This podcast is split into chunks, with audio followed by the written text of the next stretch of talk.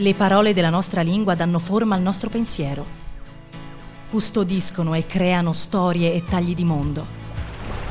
Stai ascoltando Una parola al giorno, un podcast di unaparolaalgiorno.it e Bonfire, che ti accompagna fra usi, sfumature, curiosità e trascorsi di parole note e meno note.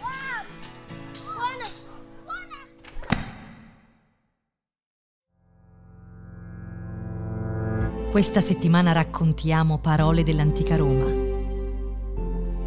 Oggi, oscillare. Meraviglia dell'etimologia.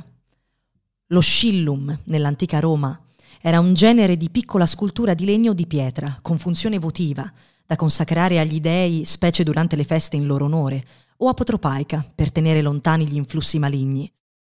Il più delle volte aveva la forma di un disco, e rappresentava una maschera o una figurina umana o una divinità. Il suo nome, Oscillum, deriva da os, bocca, ma anche volto. Che cosa aveva di speciale? Veniva appesa con fili e nastri alle fronde di alberi sacri, o davanti ai templi o alle case. Così, quando si alzava il vento, oscillava. Ad esempio Virgilio, nel secondo libro delle Georgiche, rivolgendosi a Bacco, racconta Tibique oscilla ex alta suspendunt molli pinu. A te appendono agli alti pini oscilla molli. È straordinario scoprire che un verbo così comune è ispirato dall'ondeggiare morbido nel vento di una scultura, l'oscillare dell'oscillum, sospesa a rami e travi, secondo un'usanza vertiginosamente antica e ormai perduta. In latino il verbo oscillare emerge tardi, nel primo secolo, e tardi viene recuperato in italiano, fra 7 e 800.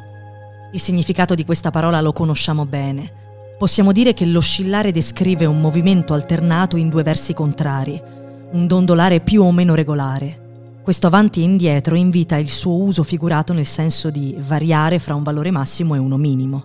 Oscillano i prezzi, le temperature, Inoltre è anche un'immagine che dipinge bene un senso di indecisione e incertezza. L'uso di una parola oscilla fra due significati.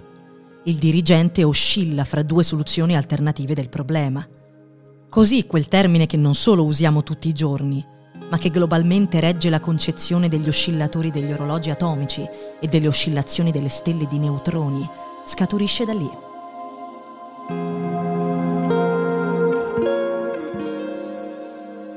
Le vedete le grandi querce, isolate, e gli olivi, e i pini carichi di medaglioni che oscillano nel silenzio, frastagliato solo dallo stormire delle foglie. Sentite la magia di quei semplici volti intagliati nel legno per attrarre sui campi il favore di Bacco, di Tellus, di Cerere. Vedete ai crocevia, agli ingressi e negli atri delle case le effigi di schiavi e bambini che ai lari si chiedeva di proteggere, e nel vento che li muove il tocco del nume. Che sapore prende, così, la parola oscillare